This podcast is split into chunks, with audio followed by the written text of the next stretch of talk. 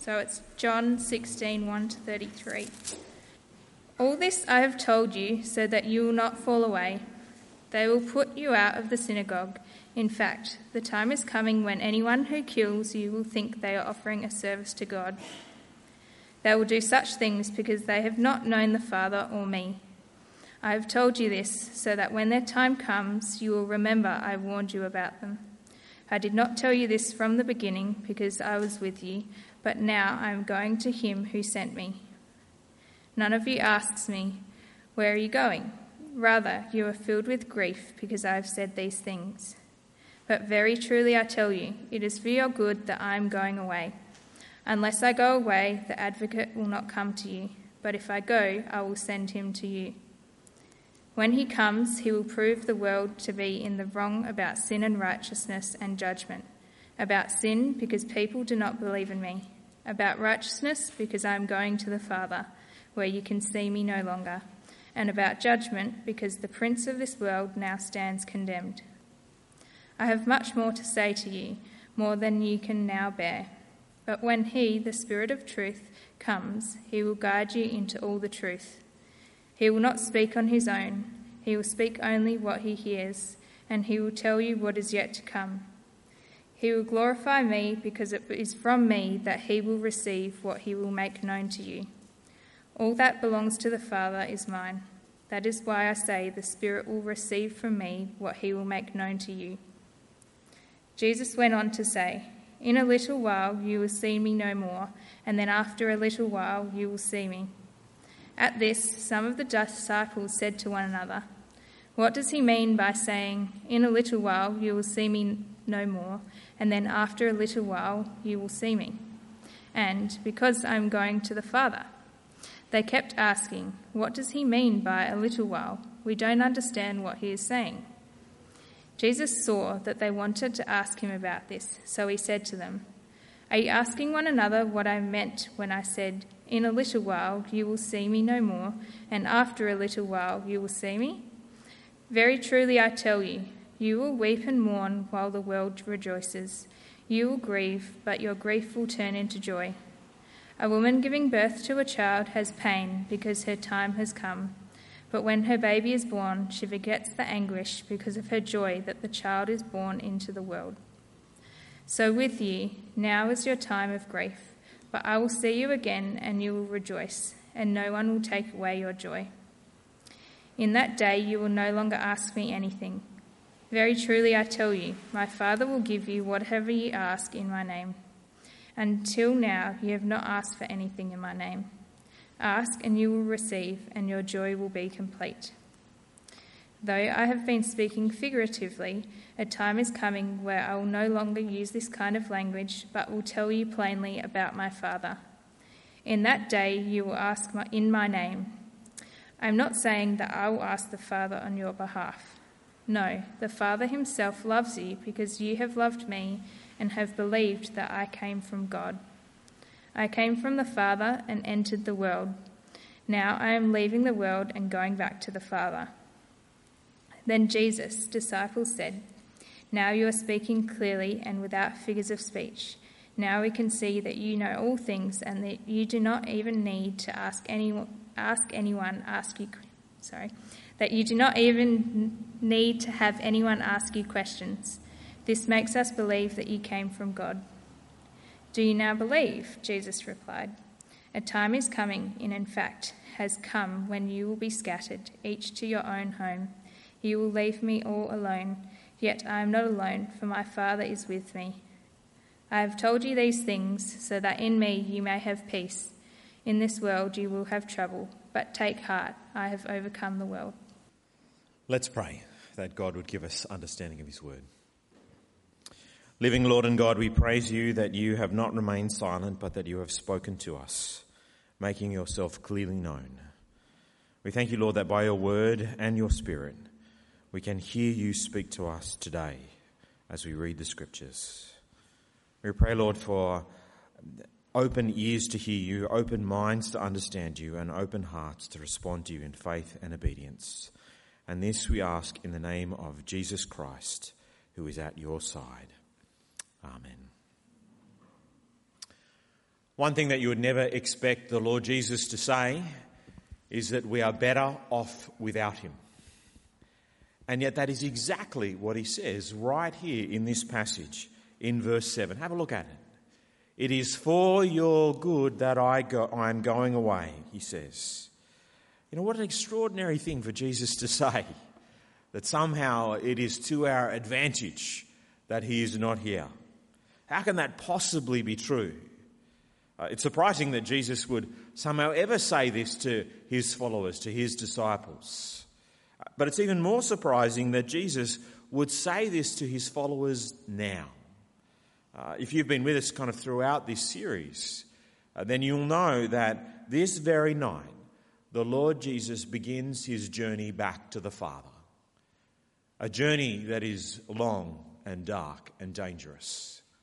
A journey that includes the agony of crucifixion, as well as the joy of resurrection, before finally completing his journey by ascending to his Father's side.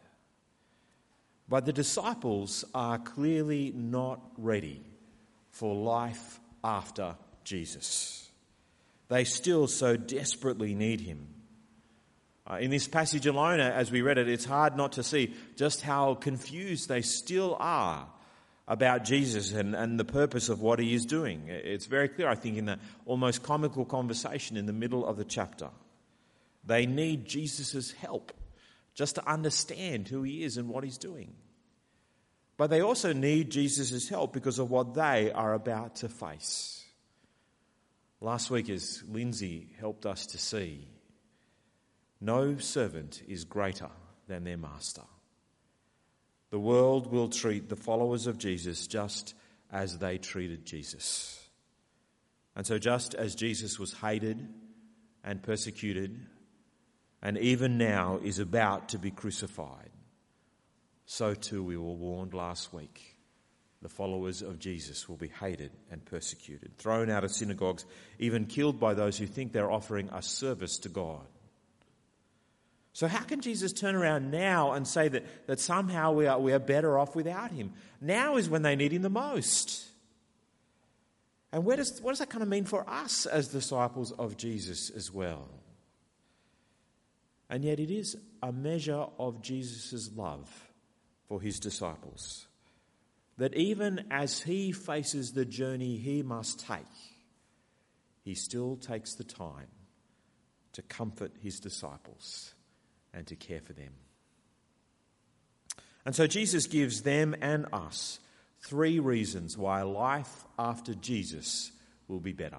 Uh, three reasons. They're coming up on, on the screen now for those of you who uh, like to take notes or at least like to know when I'm going to finish. Uh, but three, three things, three reasons why uh, it is to our advantage that he goes. One, because Jesus will send the Holy Spirit. Two, because Jesus will give us direct access to God the Father. And three, because Jesus will overcome the world. And it'd be great for you to keep your Bibles open to John chapter 16, where we'll be today. And uh, we'll take each of these things in turn. But firstly, then, the disciples of Jesus are better off without him because then Jesus will send the Holy Spirit. Come with me to verse 7. Pick it up there. But very truly I tell you, it is for your good that I am going away. Unless I go away, the advocate will not come to you. But if I go, I will send him to you. When he comes, he will prove the world to be in the wrong about sin and righteousness and judgment. About sin, because people do not believe in me. About righteousness, because I am going to the Father, where you can see me no longer. And about judgment, because the prince of this world now stands condemned. Now, that's a, a pretty complicated little paragraph, isn't it? There's lots of ideas that are, that are going on there. And I don't know kind of what emotions it stirs in you as you, as you read it, but the, the, the emotion it really stirs in me is relief. Great relief, as a matter of fact. Whatever it is that Jesus is talking about here, it's not my responsibility. Instead, it's the responsibility of the advocate, which has been Jesus' way of talking about the Holy Spirit, or the Spirit of truth, as he calls him in a few verses' time. Uh, which is good because I am wholly unqualified to do any of these things. Uh, the world, you'll remember, is Jesus' way of describing those who are opposed to him in John's Gospel. It is the hostile world, uh, the, the enemies of Jesus Christ. And so I, I'm not qualified to prove to the world anything. I'm not qualified to prove to the world that they are far more sinful than they think. I'm not qualified to prove to the world that the standard of righteousness is much higher than they think. And I'm certainly not qualified to prove that the judgment of God is much closer than they think. I'm not qualified to do any of these things. And I suspect if, if you're honest, uh, you don't feel qualified to do these things either. Jesus did all of those things, and he did them brilliantly. Jesus exposed the sin of the world like a, a, a light shining in the darkness. Jesus revealed the standard of God's righteousness because he was the first one who ever lived up to it. He was the first one who ever embodied the absolute purity and holiness that God demands. And even now, in, as the world in its darkness reaches out to condemn Jesus and to crucify him, it is the final proof that the judgment of God is coming upon them. As Jesus had said many times, if they had truly known God the Father, then they would have known him as well. And their rejection of Jesus is the, the final proof that the judgment of God is coming upon them.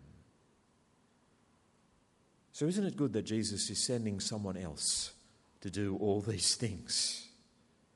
That must have been a great relief to those 11 disciples gathered there listening to him teach.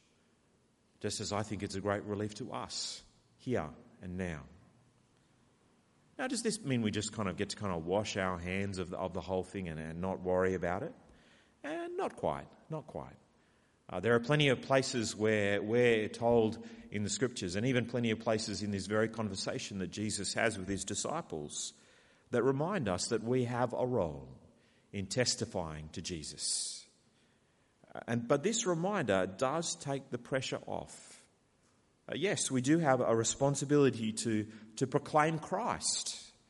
Uh, we have a role uh, to do so lovingly and graciously, to do so frequently and even urgently. And even in that, Jesus promises help to his 11 disciples. Even just in the next few verses, verses 12 to 15, uh, he tells them it's the Holy Spirit that will lead them into all the truth. No, they're not ready yet to fully understand what it is that Jesus is doing. The whole divine plan. It's just too much for their grief stricken minds. But the Holy Spirit will reveal all of God's magnificent plan to them when they are ready. And it is then that they will see just why it is necessary that Jesus suffer and die and go. And then they will be able to communicate that gospel plan to the whole of the world. Just like we who have received the testimony of these 11 disciples can communicate the whole gospel plan. But neither they nor we are responsible for the way that people respond to that testimony. We have a responsibility to tell it we have a responsibility to pass on what we have learned. But how people respond to the good news of Jesus Christ, Jesus himself tells us that's the responsibility of the advocate, the Holy Spirit. And this, by the way, has been a, very strong theme in John's Gospel. Uh, my son Archie's favourite Bible story is the story of Nicodemus back in, in John chapter 3. And that too is the responsibility of a Colin Buchanan song. But as early as John chapter 3, Jesus has made it very clear that no one can see the kingdom of God that he is bringing unless they are born again of God's Holy Spirit. Unless the Holy Spirit has done his convicting and his convincing work, no one can understand who Jesus is or what he has come to do. And so this is a huge relief to me. And I hope it is to you as well. To know that the Holy Spirit, even now, is doing this work. You know, if it was up to me, if somehow I felt responsible every time someone rejected Jesus after I'd spoken to them, the weight of it would crush me. I'd never be able to sleep at night. But to know that the Holy Spirit is at work, that's a great relief. It works the other way around as well, of course. Uh, nor should I ever grow proud when I speak of Jesus and someone does respond. The glory for the growth of God's kingdom never belongs to us servants, but it always belongs to God and what He is doing by His Spirit and through His Son. But you know what? Perhaps it is better that Jesus goes if He's going to send us such a helper as the Holy Spirit is to us. But Jesus keeps going. There's more. There is a second reason why we are better off without Jesus. Because by going, Jesus will also give us direct access to God the Father. Now, in verses 16 and 17 and 18, it's uh, very clear that the disciples still do, are deeply confused about what Jesus is doing and where he is going. Uh, they do not understand all this talk of going to the Father, even though Jesus has been talking about it for two and a half chapters by now. Uh, Jesus even comments upon their lack of understanding in, in verse 19. Uh, have a look there. He says, Are you asking one another what I meant when I said, In a little while you will see me no more, and then after a little while you will see me? Very truly I tell you, you will weep and mourn while the world rejoices. You will grieve but your grief will turn to joy. Now, at the time, I'm not sure that these comments of Jesus would have shed much light on the matter, but with the benefit of hindsight and, of course, the illuminating work of the Holy Spirit that was just promised, these comments from Jesus, they're not quite as cryptic as they seem. Uh, we know that by this time tomorrow night, the disciples would be grieving, weeping over the death of the Lord Jesus. And we know that in that moment, the world rejoiced. The enemies of Jesus were delighted to see him die.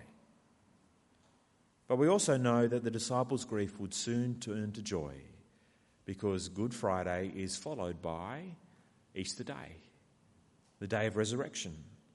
Jesus would rise again, and the grief of the disciples would turn to joy, a joy that Jesus says in verse 22 no one will ever take away. And the story that John tells about the days that follow, well, they follow his prediction here perfectly. And in chapter 20, when the disciples do see Jesus risen from the dead, they are overjoyed to see him. But Jesus wants the disciples to appreciate just how good it is for them that he completes this journey to God the Father that now, because of the journey that Jesus is taking, he will give them direct access to the Father. And so Jesus passes on to them an invitation to ask the Father for things in verse 23, uh, to pray to the Father. Uh, so, verse 23 uh, In that day you will no longer ask anything, ask me anything. Very truly, I tell you, my Father will give you whatever you ask in my name. Until now, you have not asked for anything in my name. Ask, and you will receive, and your joy will be complete. You know, when the day of resurrection comes, says Jesus, part of the joy that you will have is that you will have free access to my Father in heaven. Uh, you won't be asking me for anything anymore. Up until now, that's what you've done. But after I've returned to the Father, I'm not here in the flesh anymore.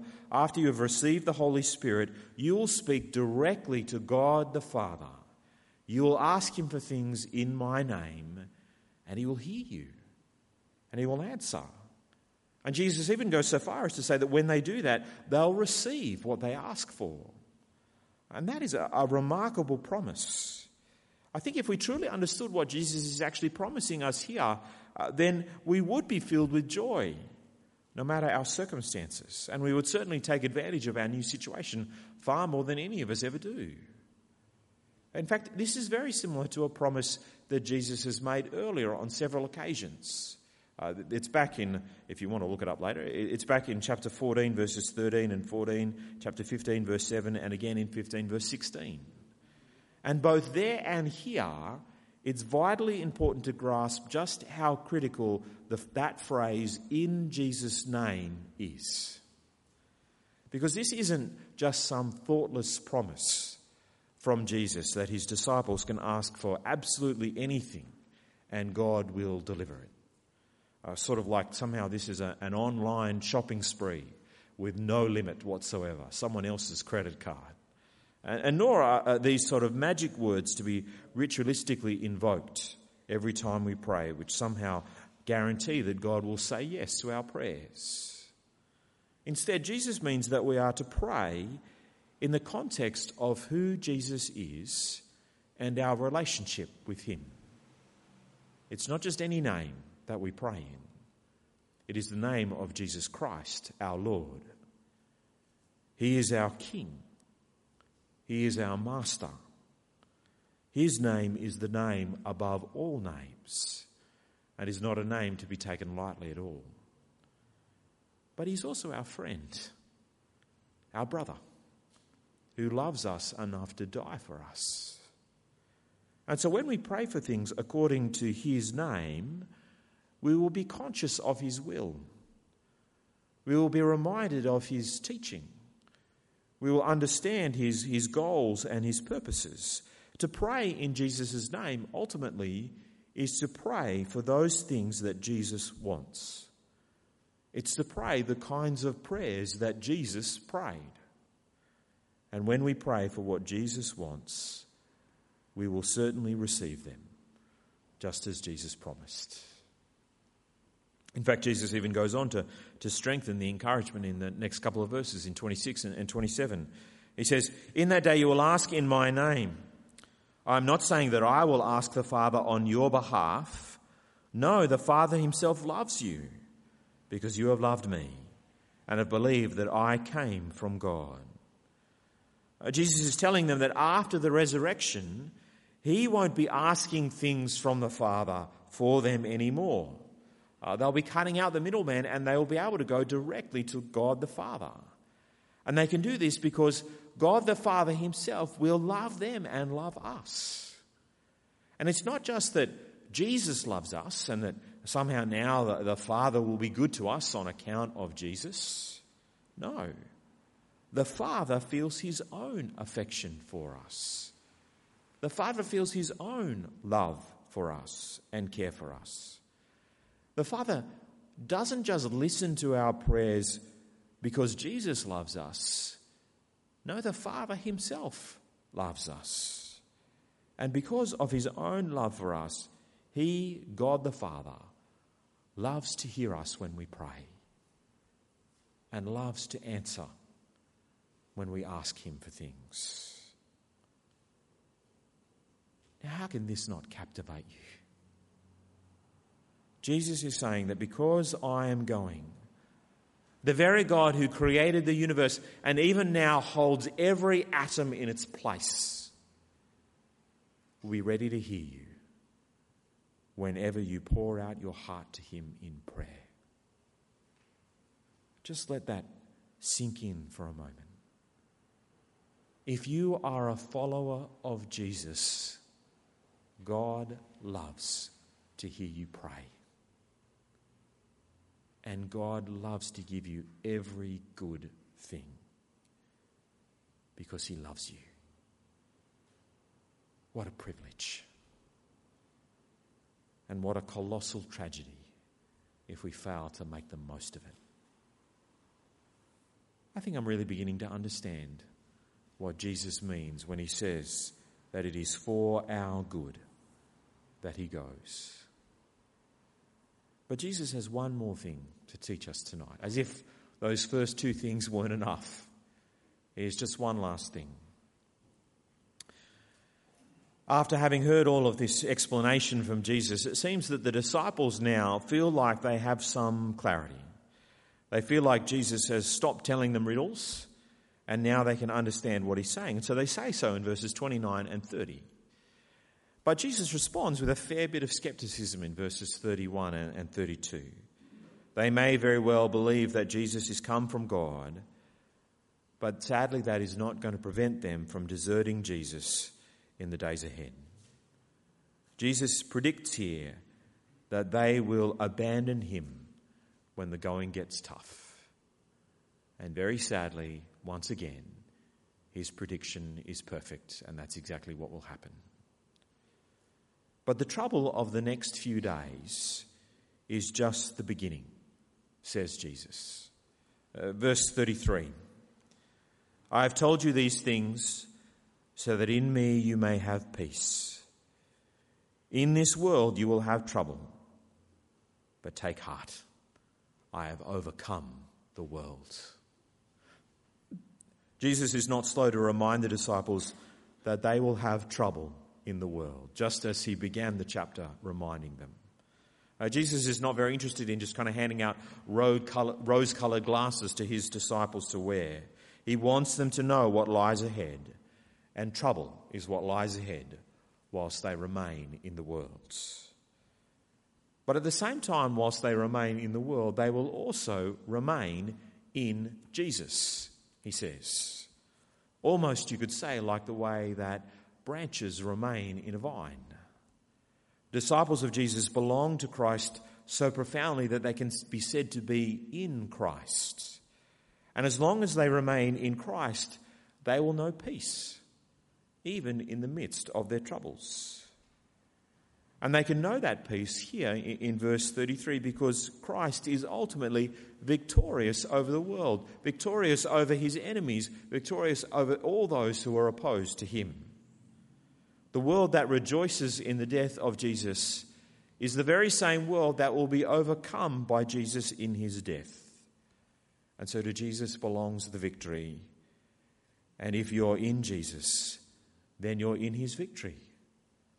And if you're in his victory, then his peace is in you, says Jesus. But this is something I think that is quite unique about being a disciple of Jesus. Because here Jesus says that a disciple of Jesus is simultaneously in the world and in Christ. And because they are in the world, they will know trouble, warns Jesus. But because they are in Christ, they will know peace, comforts Jesus. But both of these things are true, and both of these things are true at the same time.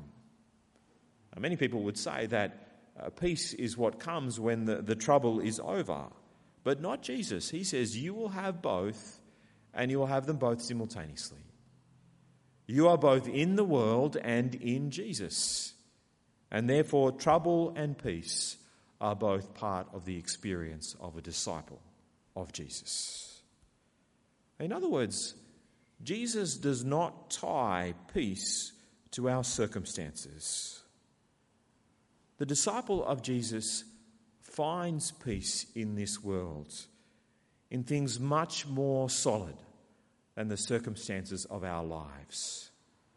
Things like the victory of Jesus and the power of his resurrection. Followers of Jesus don't find peace necessarily by somehow changing the circumstances of our life or even by trying to ride out the troubles that we face. Instead, says Jesus, followers of him look for and even find peace in the midst of those troubles. This is good news. This is really good news. Trouble is a feature of our lives. Sometimes the trouble we experience uh, simply comes from living in a broken world whilst it waits for its healing. Of course, our world is beautiful in so many ways, but the world is also hard and sad and unforgiving. And we're cut by its sharp edges. We're wounded by the disappointments it produces. And we who are disciples of Jesus also face the trouble that comes from being a disciple of Jesus. No servant is greater than his master. If they hated Jesus, they will hate us also. Most Christians in most places and at most times have had to be ready to preach, pray, or die at a moment's notice. Our situation here, our situation of being uh, living in a, in a peaceful and prosperous and free society where we can meet in safety and where we can proclaim Jesus without fear of, of serious persecution or, or, or injury, uh, these things are the exception, not the rule. And even these things in our country, even in a country like Australia, are beginning to turn. But because we do experience both peace and trouble simultaneously, uh, to come back to our first point, the gift of the Holy Spirit becomes all that much more important, doesn't it? Because after all, who reminds us of the victory that Jesus has won? Who reminds us of the peace that we already have? Who reminds us that the world cannot cause us pain beyond the power of Jesus to control? Who reminds us that the world cannot wound us beyond the power of Jesus to heal? Who reminds us that the world cannot oppose us and win? Who reminds us that there is a peace that banishes all anxieties from our hearts, a peace that grows out of prayer, a peace that transcends understanding, a peace that guards our hearts and our minds, and a peace that is found in one place and one place only Jesus Christ our Lord. The Holy Spirit does. He reminds us of all these things. And of course, all of a sudden, just as we learned in our second point, how important is being able to bring all of our cares and our worries to God the Father in prayer, knowing that He loves us and He hears us and He loves to answer us. How important to enjoying the peace of Christ in all of our trouble is it to know that God loves us and listens to our prayers and that we can go to the Father directly. And yet, it is Jesus' risen life that makes all of this possible, which is why we pray in his name. And so, as surprising it is to say, it is good that Jesus goes. We are better off without Jesus. Life after Jesus is good. Because when he goes, not only do we receive him back, in resurrection victory, He also brings us the Holy Spirit. He brings us direct access to God the Father. He strengthens us and gives us peace in all of our troubles. And He gives us a joy that can never be taken away. It is good that Jesus goes when He gives us all of these things. But just one last thought. One of the things that I love about these verses is the way they show us that actually the disciples are going to go astray. But the purposes of Jesus will never go astray, not one single centimetre. And that's the way it is in our lives too. The purposes of Christ in our day and in our world do not depend on us getting everything right. And that is a great relief. They depend instead upon what our God, Father, Son, and Holy Spirit is doing in this world. And so these are just beautiful verses, aren't they? They remind us again how good it is to be a disciple of Jesus. How patient and tender Jesus is with his disciples, even in the face of his own pain and trouble. How well he knows us in all of our weaknesses and all of our failures. And yet he so thoroughly provides for all of our needs That is the kind of master Jesus is. And that is the joy of following him. I've told you these things so that in me you will have peace. In this world you will have trouble. But take heart, he says, for I have overcome the world. Let's pray. Heavenly Father, we have so much to rejoice in. You have given us a joy that can never be taken away, a joy that those who don't know Jesus cannot enjoy. And surely, Lord, that is the best reason of all to warn the people around us to know Jesus. But for those of us who do know him, Lord, this is your gift to us. Lord, we thank you for the, the victory of Jesus that can never be taken away from him. And so, toy, our, so too our joy can never be taken away from us. Lord, even in the midst of all the troubles that life throws at us, we thank you that this joy is always in our hearts because we are always in Jesus. And for all this we praise you in the name of Jesus Christ, who is even now at your side. Amen.